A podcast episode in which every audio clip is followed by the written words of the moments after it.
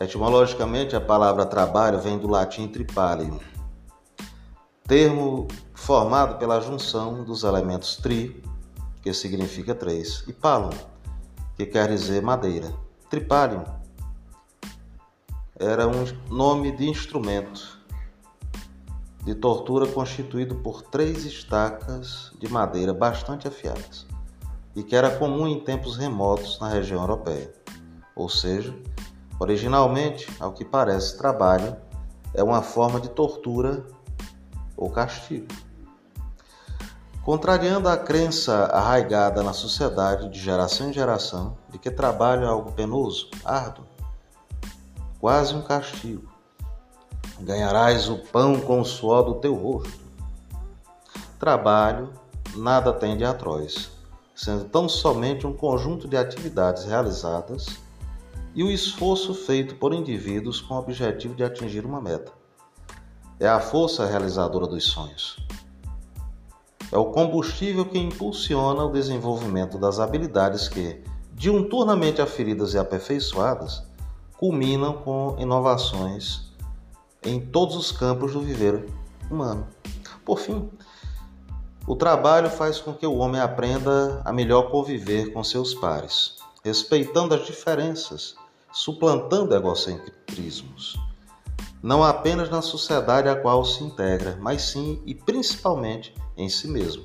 Neste ratifica Miriam Mourão, diretora e líder educadora na empresa Miriam Mourão Desenvolvimento Profissional. Ela diz: As relações humanas com o trabalho mudarão quando exorcizarmos as crenças passadas de geração em geração, quando o conceito de amar, o que faz, não for apenas mais uma estratégia ou modismo de livros de administração para tornar as pessoas mais produtivas, incentivadas com palestras, treinamentos motivacionais ou teorias ocas. Segundo Freeman, a palavra servir em hebraico é avodar, que encerra o sentido de trabalho laborioso. A clássica resposta judaica que Tefilá é isto: um trabalho para despertar o amor oculto dentro do coração, até ser atingido um estado de união íntima com o divino. Um elemento chave do seu relacionamento com o Criador é servir a Ele de todo o coração. No Alcorão Sagrado, na Surata Almaida, ou A Mesa Servida, em seu versículo 132, temos para todos haverá graus concordantes com o que houverem feito. Ou seja, a importância de cada um está ligada à sua atividade.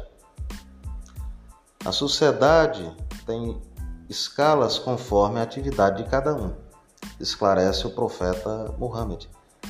Não me digas quem é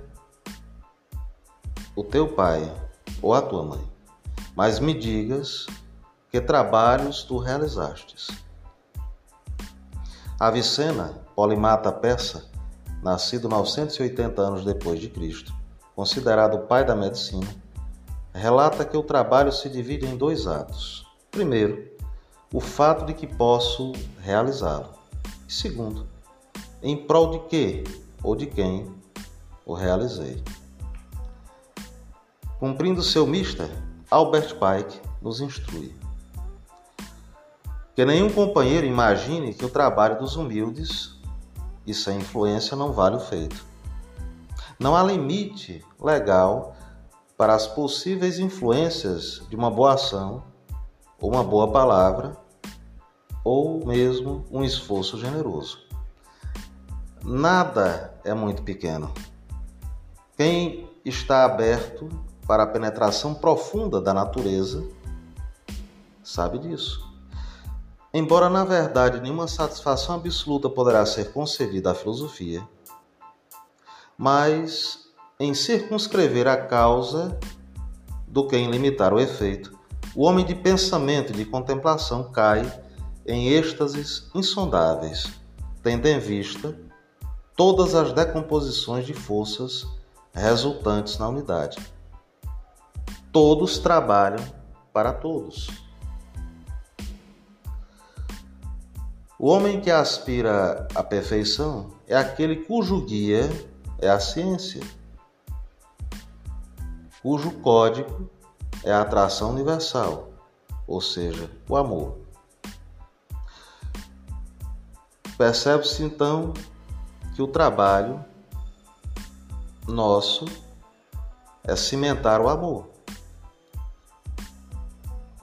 Pois, como dizia Paulo de Tarso, sem amor nada seria.